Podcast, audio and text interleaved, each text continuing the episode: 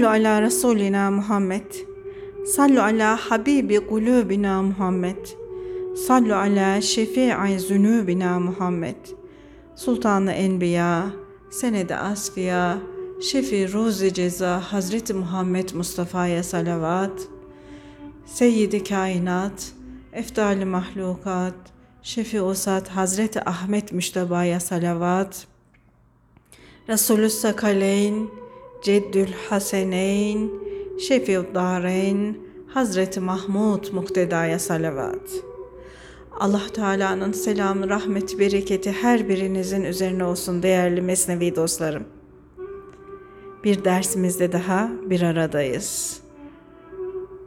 Dördüncü cilt, 603. sayfa.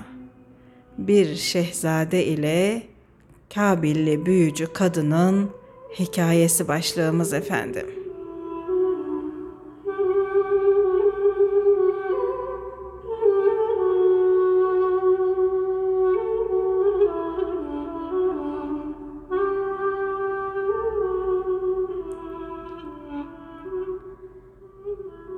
Bir padişahın yiğit bir oğlu vardı. O delikanlı hem iyi silah kullanmasını biliyor hem de iyi huylu idi. Onun dış yüzü de iç yüzü de hünerlerle süslenmişti. Padişah rüyasında oğlunun ansızın öldüğünü gördü. Alemin temizliği, duruluğu gözlerine bulanık görünmeye başladı. İçine düşen evlat sevgisi ateşi onu yaktı, yandırdı. Ateşin kızgınlığından gözyaşları bile kurudu. Padişah dertle, gamla o kadar doldu ki ah etmeye bile gücü kalmadı. O kadar üzgündü, kalbi o kadar acılarla dolmuştu ki ölümü diler oldu. Bedeni işten, güçten kaldı, çalışamaz hale geldi. Fakat daha yaşayacak zamanı olduğu için uykudan uyandı. Allah acıyanların en acıyanı olduğu için çok acı duyan kullarının yardımına yetişir. Padişah uyanıp da aklı başına gelince öyle sevindi ki ömründe hiç böyle sevinç hissetmemişti. Kederden ölecek hale gelen, ölümü isteyen padişah bu defa da sevinçten ölecekti. Canla bedeni, ölümle hayat arasında birbirine zıt hallerde sanki zincirlere vuruldu, bağlandı. Ömür mumu gam nefesi ile de söner, sevinç nefesi ile de. İşte sana şaşılacak bir hal. Güldüğümüz zaman da gözümüzden yaşlar dökülür, ağlarız. Her şeyin normalinin iyi olduğu gibi değerli dostlar. Gamında, neşenin de normali orta olanı hayırlıdır. İkisinin de fazlası hayırlı değildir. İşte insan bu iki ölüm arasında diridir. Bu iki ölüm arasında yaşamaktadır. İki ölüm arasında boyunduruğa vurulmuş yaşayışı çok gülünç bir şeydir. Değerli dostlar, eskiler bir şeyin lüzumundan fazlasına ifrat, gerekli olandan azına da tefrit derlerdi. Bunların ikisi de zararlıdır. Peygamber Efendimiz işlerin hayırlısı orta olandır diye buyurmuştur. Bunun gibi çok fazla sevinmek ve çok fazla üzülmek de sağlığa zararlıdır. Büyük bir şair, değerli insan, aynı zamanda Mevlevi şeyhi olan Tukadizade Şekip Bey, oğlunun vefatına dayanamadı kendini öldürdü. Allah rahmet eylesin. Piyango bileti isabet edenlerden de sevinçten ölenler pek çoktur. Rüya gören, önce çok üzülen, uyanınca da çok sevinen padişah kendi kendine dedi ki Allah'ın takdiriyle gelen bu sevince rüyada oğlumu ölmüş görme gammı sebep olmuştur. Evet değerli dostlar şerhinde bakın ne diyor. Evet gam, surura, neşeye yol açar. Bu sebepledir ki Mevlana Mesnevisinde de Divanı Kebirinde de ızdırabı, gamı Allah'ın lütfu olarak ifade buyurmuşlardır. Gamdan ızdıraptan daha tatlı, daha mübarek bir şey olamaz. Karşılığı sonsuzdur divanı kebirden bir beyit değerli dostlar. Yine dostlardan, düşmanlardan gelen cefalar, gamlar, ızdıraplar içinde şöyle buyuruyor. Dünyada halkın cefası ile manevi bir altın hazinesinin gizlice sana verildiğini bilseydin şikayet etmezdin. Başka bir arif ise gönlümün gamlı olduğuna seviniyorum. Çünkü gamın gelmesi neşenin gelmesine sebeptir. Kur'an'daki zorluk kelimesinin hemen arkasında kolaylık vardır. Ben Allah'ın bu sözünün verdiği haberden çok mutluyum diyor değerli dostlar Mevlana Hazretleri. Evet, manevi bir hazine de veriliyormuş gamla değerli dostlar. Bütün gamlı kardeşlerimize Allah'ım hazine kapılarını açsın inşallah. Devam edelim. Ne şaşılacak şey? Bir şeyin bir yüzü ölüm, öbür yüzü de hayat ve rızık. Bir şey bir hale göre ölüm, aynı şey diğer bir yönüyle hayatın gıdası ve devasıdır.'' Bedenin sevinci çeşitli gıdalarla beslenmesi, gelişmesi, dünyaya bağlanan kişi için kemaldir, olgunluktur. Ahireti düşünen kişiye ise noksanlıktır, yok olup gitmektir. Rüyada oğlunun öldüğünü gören padişah düşünceye daldı da, bu gam geldi geçti ama ruhum bu çeşit şeylerden mahzun oldu, kötü zanla düştü dedi. Böylece kader ayağıma bir diken batırırsa, Gül solup gidince o dikenin verdiği acının gülden bir hatıra olması gerek. Gördüğü ölüm rüyası üzerine padişah soyu sopu devam etsin diye oğlunu evlendirmek istedi. Eğer bir doğan yani oğlum ahirete giderse onun yavrusu yani torunum babasından sonra bir doğan olur diye düşündü. Bu doğan kuşu buradan çekilip gider, sureti görünmez olursa onun manasının gerçek varlığının yavrusunda kalmasını istedi. Onun içindir ki uyanık olan o büyük mana padişahı Mustafa sallallahu aleyhi ve sellem çocuk babasının sırrıdır diye buyurmuştur. Bu mana dolayısıyladır ki halk çocuklarına kendi sıfatlarını öğretirler. Onların bedenleri toprağa girip gözden kaybolunca bu sıfatlarla bu manaların dünyada kalmasını dilerler.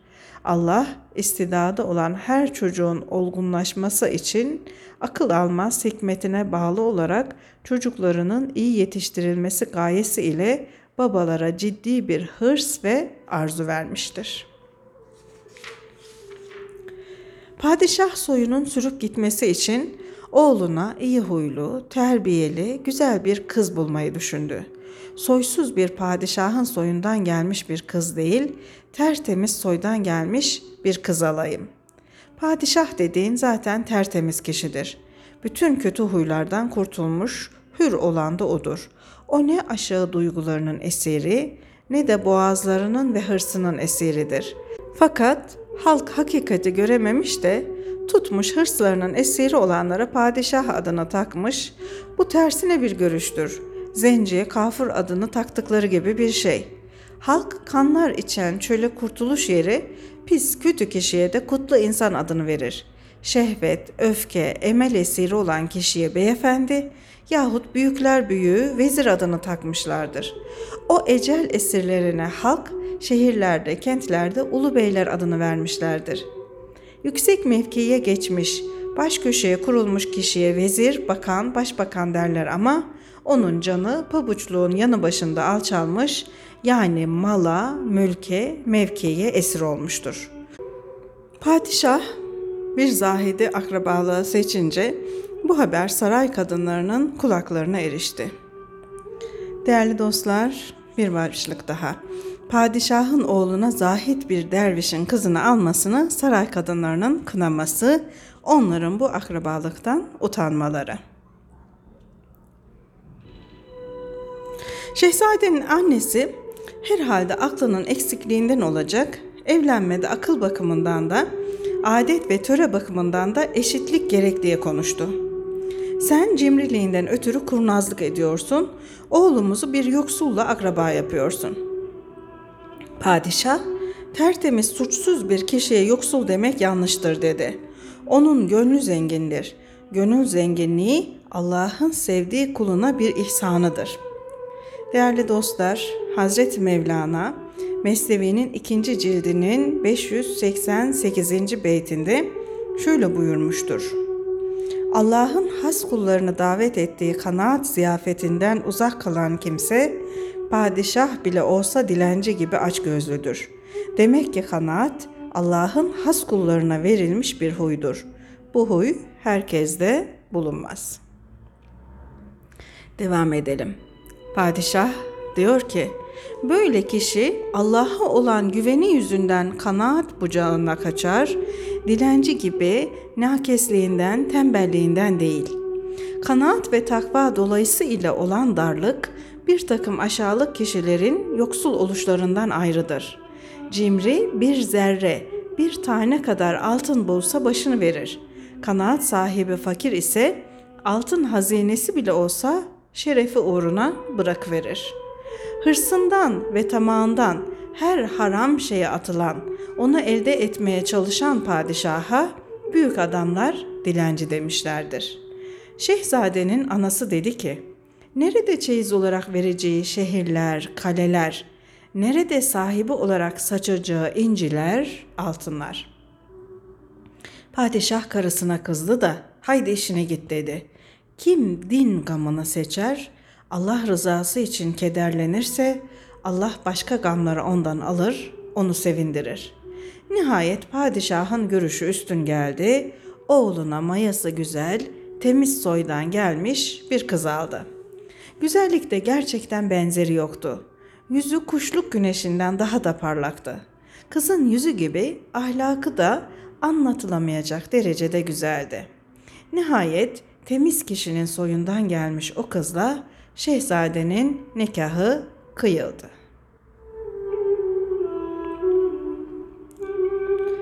Kader bu ya, akıl ermez. O civarda büyücü bir kadın vardı. O da güzel şehzadeye gönül vermişti. O kabili ihtiyar kadın şehzadeye öyle bir büyü yaptı ki o büyüye Babil büyücüleri bile haset ettiler. Şehzade o çirkin koca karının aşık oldu. Güzel gelinden de vazgeçti, düğünden de. 90 yaşındaki o kokmuş kadının ayakkabılarını öptü durdu. İhtiyar kadın şehzadenin ne aklını bıraktı ne de fikrini. Şehzade tam bir yıl ona esir oldu. Tam bir yıl o kokmuş ihtiyar kadınla yaşayış şehzadeyi tüketti, onu ekin gibi biçerek zayıflattı, adeta yarı canlı bir hale getirdi. Başkaları onun eriyip gitmesinden ızdırap içindeydiler. O ise büyünün verdiği sarhoşluktan ötürü kendinden bile haberi yoktu. Dünya padişahı zindan olmuştu. Şehzade ise hısım ve akrabalarının ağlamalarına gülüyordu. Padişah bu halde çok üzülüyordu. Çaresiz kalmıştı. Gece gündüz kurbanlar kestirip fakirlere dağıtıyor, muhtaç olanlara sadakalar, zekatlar veriyordu. Babası her çareye başvuruyordu fakat şehzadenin ihtiyar kadına olan aşkı gittikçe artıyordu.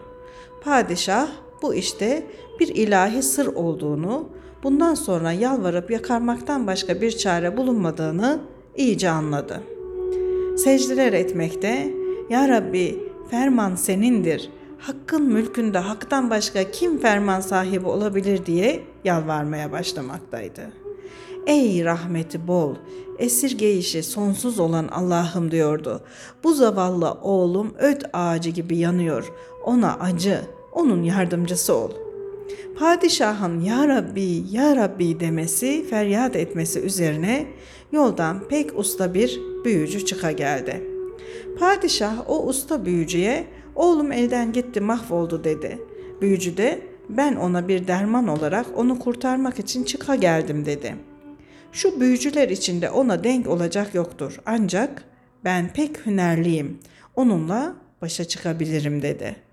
Allah'ın emri ile ben Hazreti Musa'nın avucu gibi onun büyüsünün kökünü kazırım. Çünkü bu bilgi bana ötelerden haktan geldi. Ben büyüyü büyücülere çıraklık ederek öğrendim. Ben koca karının büyüsünü bozmak için geldim. Şehzadenin beti benzi sararıp solmasın diye eriştim. Seher vakti mezarlığa git. Orada duvarın yanında beyaz bir mezar vardır. Kıbleye karşı orasını kaz da Allah'ın gücünü ve sanatını gör. Bu hikaye çok uzundur. Sen ise dinlemekten usandın. Onun için fazlasını bırakarak özetini söyleyeceğim.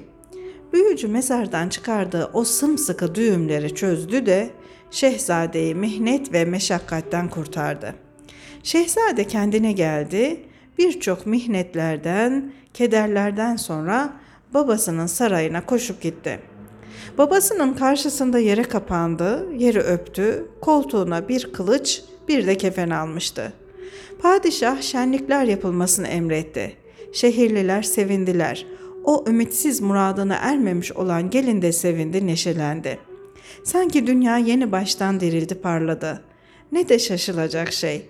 O acılarla, ıstıraplarla dolu gün de bir gündü, bugün de bir gündür. Ama ikisi de birbirine benzemez. Padişah ona öyle bir düğün yaptı ki köpeklerin bile önüne şeker şerbeti konuldu. Büyücü ihtiyar kadın kederinden öldü. Çirkin yüzünü de kötü huyunu da Azrail'e teslim etti. Şehzade o ihtiyar kadın nasıl oldu da benim aklımı, görgümü çaldı diye hayretlere düşüp şaşırıp kalmıştı. Değerli dostlar, Peygamber Efendimiz bir hadis-i şerifinde buyuruyor ki, Kıyamet gününde dünya ak saçlı, gök gözlü, dişleri kazma gibi bir koca karı suretinde getirilecektir. Onu kim görse iğrenecektir, halka görünecektir. Mahşer ehline şöyle denilecektir. Bunu tanır mısınız? Halk onu tanımaktan Allah'a sığınırız diyeceklerdir. Onlara denilecektir ki işte bu iğrendiğiniz koca karı dünyadır. Siz onunla övünürdünüz. Onu elde etmek için savaşırdınız. Buradaki koca karıdan maksat dünya, şehzadeden murat da dünyaya aldanmış olanlardır. Onlar ahirette dünyayı korkunç ve çirkin bir koca karı şeklinde görünce böyle bir suret, böyle bir varlık bizi nasıl oldu da kendine bağladı diye şaşırıp kalacaklardır.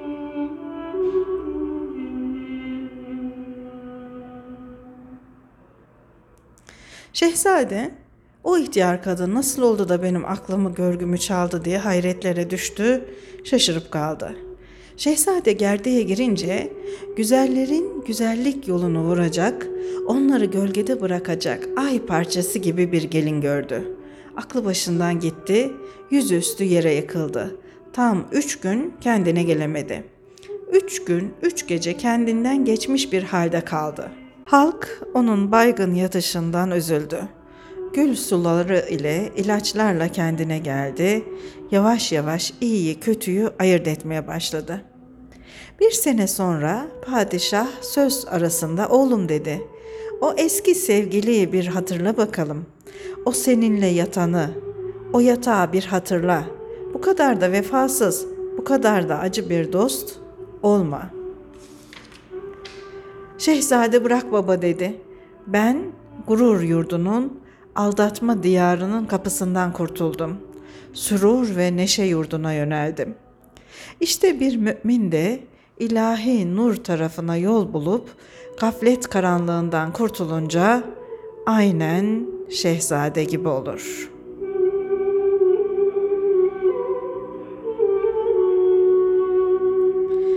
Ey hak yolu yolcusu, ey kardeş, bil ki hikayede geçen şehzade sensin. Bu köhne dünyada yeniden doğmuşsun. Kabilli büyücü ise bu dünyanın sembolüdür. O nice erleri renge ve kokuya esir etmiştir. Dünya seni bulanık şehvet nehrine düşürünce Kul e'uzu surelerini oku ve üfle. Üfle de bu dünya büyüsünden, onun verdiği ızdıraptan kurtul. Sabahı yaratan Allah'a sığın. Bu yüzdendir ki Cenab-ı Peygamber dünyaya büyücü dedi. Çünkü dünya efsunlarla adeta halkı büyüler, kuyuya atar. Ey hak yolcusu! Dikkat et. Dünya denilen kokuşmuş ihtiyar kadının kuvvetli büyüsü vardır. Onunla padişahları bile esir etmiştir. İçte, gönülde de onun üfürüp büyü yapan büyücüleri vardır. Büyü düğümlerini düğümleyen, üfleyen, bizi dünyaya ve dünya nimetlerine bağlayan odur. Gerçekten de bir büyücü kadın olan dünya pek bilgili kadındır. Onun büyüsünü çözmek herkesin harcı değildir. Eğer akıllar onun düğümünü çözebilseydi, yani insanlar akılları ile dünyanın hilelerinden kurtulabilselerdi, Allah peygamberleri gönderir miydi? Değerli dostlar, insanda akıl vardır. Akıl insana tehlikelerden korumaya çalışır. Fakat onun da yanıldığı olur. Mesela insan için yiyecek, içecek, giyecek ve barınacak yer lazımdır. Fakat bir kap yemeği, bir kat elbisesi, bir iki odalı evi olan bir adam ekmeğini iki üç çeşide, elbisesini birkaç kata, evini de üç dört odaya çıkarmak hevesine kapılır. Akıl da bunu caiz görür. Tuzlunun yanında bir ekşi bulunmalıdır ki iştah açsın, üstüne bir de tatlı yemelidir ki ağza tat versin. Yazlık, kışlık, günlük, bayramlık birkaç kat elbise olmalıdır ki halk ayıplamasın. Kendin için, çocukların için, gelecek misafirlerin için birer oda olmalıdır ki rahatsız olmayasın der. O adam aklının da haklı gördüğü bu hevesi, bu isteği gerçekleştirmeye çalışır. Helal, haram demeyerek ve türlü yollardan eline geçirdiği paralarla daha iyi, daha rahat yaşamayı düşünür. Bunun için didinir durur. Kanaatkar olmadığı için her çareye başvurur. Düşünmez ki evim diye benimsemiş olduğu meskenin asıl sahibi, mülkün sahibi olan Allah'tır. Kendisi orada bir kiracı yahut birkaç günlük bekçi durumundadır. Mülk sahibinin onu ne kadar oturtacağı bilinmez.'' Belki de ertesi gün ruhunu bedeninden, bedenini de evinden çıkaracaktır. İşte bunun gibi gafilce hevesler dünya büyücüsünün büyü düğümleridir. O düğümleri çözmek her aklın kârı değildir. İşte bunun için Cenab-ı Hak insanları dünyanın büyüsünden kurtarmak için peygamberler göndermiş ve kitaplar indirmiştir.''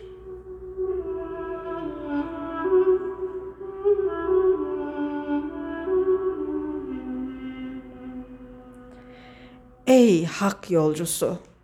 Aklını başına al da düğüm çözen bir nefes ara. Allah dilediğini işler ayetinin sırrını bilen bir arif bul. İbrahim suresi 27. ayet-i kerime değerli dostlar.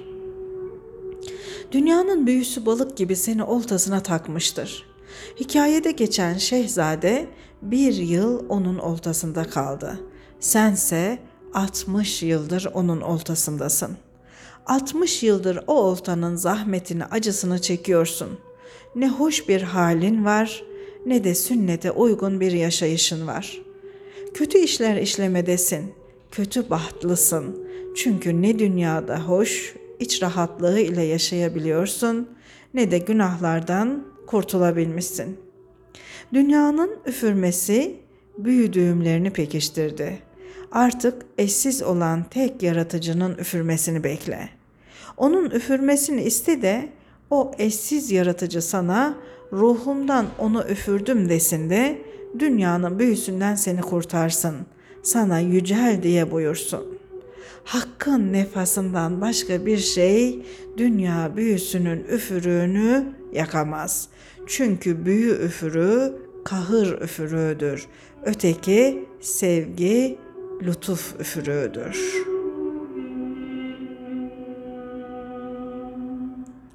Allah'ın rahmeti kahrından üstündür, ileridir. İleriye ulaşmak istiyorsan yürü. İlerlemiş, ilahi rahmete kavuşmuş birini ara.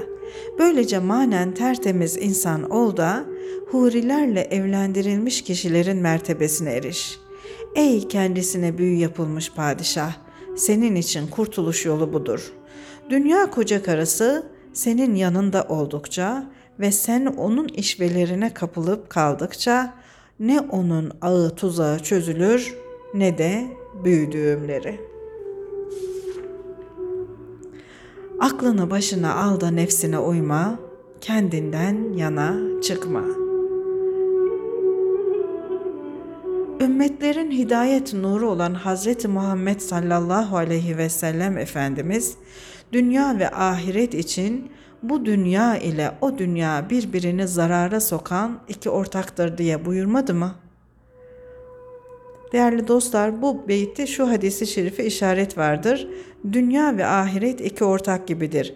Birini ne kadar hoşnut edersen öbürünü o kadar kızdırırsın. O halde dünyayı sevmek, ona kavuşmak, ahiret aleminden kopmak ondan ayrılmaktır.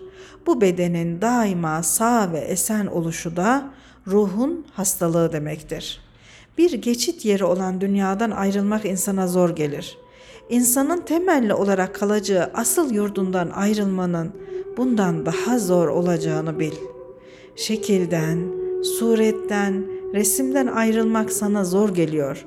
Ya o resmi yapandan, güzel suretler, bedenler yaratandan ayrı düşmek ne kadar zor olacaktır. Şu mihnetlere, dertlerle dolu olan aşağılık dünyanın ayrılığına sabredemeyen ey dost, Allah ayrılığına karşı nasıl dayanabiliyorsun, sabredebiliyorsun? Şu kara suyu, yani dünyayı bile terk etmeye sabredemiyorsun. Ah bu hayat olan ilahi feyz çeşmesine nasıl sabredebilirsin? Şu kara suyu içmedikçe pek rahat edemiyorsun. İyi kişilerden ve onların içtikleri kaynak suyundan ayrılınca halin ne olur? Değerli dostlar burada İnsan suresinin 5. ayeti kerimesine işaret var. Eğer vedud olan, merhamet bağışlayan, sevgi veren Allah'ın güzelliğini bir an için olsun görebilsen, canını da, bedenini de aşk ateşine atarsın. Allah'a yakın olanların ululuğunu, ihtişamını görseydin, bu dünyadaki yiyip içmeyi pis görürdün de herkesin imrendiği şeylerden iğrenirdin. Kendinden geçmeye çalış, çabala da kendini daha çabuk bul. Allah doğru yolu daha iyi bilir. Aklını başına al da her zaman kendine eş olma. Yani nefsine uyma, kendinden yana çıkma. Her zaman inat ederek benlik davasına kalkışma. Eşek gibi balçağa düşme. Bu sürçme gözünün iyi görmemesindendir. Gözün kör gibi inişi yokuşu göremiyor. Velilerin sözlerini Yusuf Aleyhisselam'a ait gömleğin kokusu gibi kendine destek edin. Çünkü onların sözleri gömlek kokusu gibi gözü aydınlatır. Eşyanın hakikatini gösterir. O gizli ilahi lütuflar, alındaki onur, peygamberlerin gözlerini uzağı görür bir hale getirmiştir. O yanağın, o yüzün nuru seni cehennem ateşinden kurtarır. Aklını başına al da iğreti nuru ve fani güzelliği yeter bulma. O iğreti nur gözü ancak içinde bulunduğu zamanı görür bir hale getirir. Bedeni, aklı ve ruhu da uyuz olmuş gibi huzursuz eder. O iğreti nurun görünüşü dış yüzü nurdur. Hakikati ise nardır. Eğer sen gerçek nuru istiyorsan o eğreti nurdan iki elini de çek. Yalnız içinde bulunduğu hali gören, sonu göremeyen göz ve ruh sahibi nereye giderse gitsin zaman zaman yüzüstü düşer. Bu çeşit insanlar içinde uzağı gören olsa bile hünersizdir. Görür ama uykuda, rüyada görülen uzaklar gibi hayalden ibarettir. Irmağın kıyısında dudakların kupkuru susuz bir halde yatmış uyumuşsun da rüyanda su aramak için saraya doğru koşup durursun. Kendi görüşüne aşık oluyor da uzakta gördüğün saraya doğru koşuyorsun. Rüyada benim gönül gözüm görür. Ben şüphe perdelerini yırtmış kişiyim diye arkadaşlarına laf edersin. İşte şu tarafta su gördüm. Haydi koşup oraya gidelim dersin. Halbuki senin gördüğün su değil, seraptır. Böylece her adım attıkça manen ab hayattan daha çok uzaklaşır ve aldatıcı şarap tarafına koşa koşa yaklaşırsın. İşe girişirsin. İşe sarılışın sana kadar gelmiş, ulaşmış olan hakikat suyuna tam bir perdedir. Nice kişiler vardır ki ulaşmak istedikleri yerden kalkarlar, bir başka yere gitmek için yola düşerler. Fakat gaflete dalmış, uyumuş bir kişinin ne görüşü bir işe yarar ne de lafı. Onun görüşü de lafı da ancak bir hayaldir. Ondan el çek, yani söylediklerine kulak asma. Uykun varsa bile hak yolunda uyu, yoldan kalma. Allah için olsun, Allah için olsun, Allah yolunda uyu. Allah yolunda uyurken belki kamil bir yolcu rastlar da seni gafletten, uykudaki hayallerden kurtarır. Uyumuş, gaflete dalmış bir kimsenin düşüncesi kıl gibi ince de olsa fayda yok. Çünkü o incelikle beraber yine de hakikat mahallesinin yolunu bulamaz. Uyumuş kimsenin düşüncesi ister iki kat olsun, ister üç kat, yine de yanlış içinde yanlış, yanlış içinde yanlıştadır.'' Mesela dere kenarında yatmış bir kimseye çekinmeden dalgalar gelir çarpar da o yine rüyasında çöllerde dolaşır durur. Uyumuş bir kimse rüyasında susuzluktan yanar yakılır. Halbuki dere kenarında yatmış olduğu için su ona şah damarından daha yakındır. Bilmiş ol ki sağır kulak ile dilsizlik bir afettir. Cenab-ı Hak bazen lütuf eder de vahyi arayıp duran, ötelerden ses duymak isteyen sevdiği bir kulunun kulağına hakta fani olan bir velinin sözünü ulaştırır da ona hakikati duyurur. Müminin kulağı bizim vahyimizi kavrar. O çeşit kulak insanı Allah'a davet eden Peygamber Efendimizin yakını ve varisidir. Nasıl ki çocuğun kulağı da anasının sesindedir.'' Anasının sesi ile sözleri ile kulakları dolar, sonunda o da söz söylemeye başlar. Fakat çocukta anlayan kulak yoksa anasının sözlerini işitmediği için dilsiz olur. Bu hep böyledir. Anadan doğma sağır olan dilsiz kalır. Söz söyleyen kişi anasının sözlerini duyan kişidir.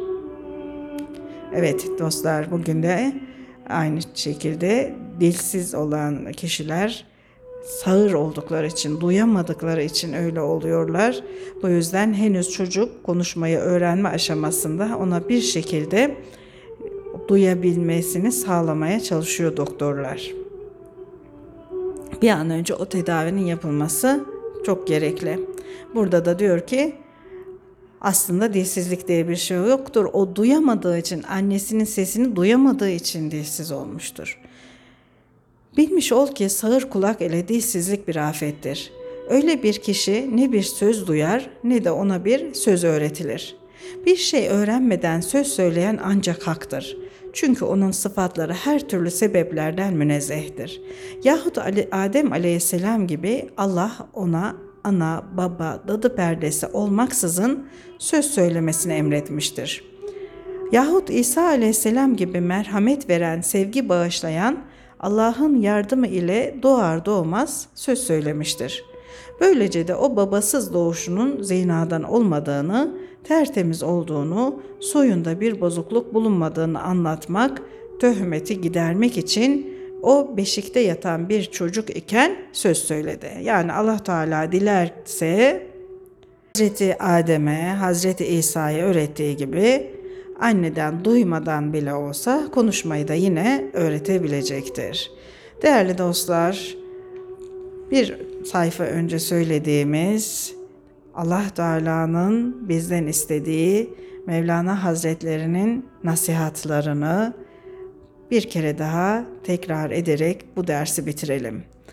Aklını başına al. Her zaman kendine eş olma. Yani nefsine uyma kendinden yana çıkma. her zaman inat ederek benlik davasına kalkışma diyor. Evet, bir koca karı gibi gözümüzü bulamış, kendini bize esir etmiş dünyadan, dünyanın büyüsünden kurtulmak dileğiyle. Allah Teala bize gerçek güzeli, Rabbimizin aşkını göstersin inşallah. Bizlere Allah katındakilere aşık olabilmeyi, ona ulaşabilme arzusunda olabilmeyi nasip eylesin. Dünyanın bütün iğreti güzelliklerinden de bizlerin gönlünü geçirsin inşallah değerli dostlar. Allah'a emanet olun. Sağlıkla, sevgiyle kalın inşallah.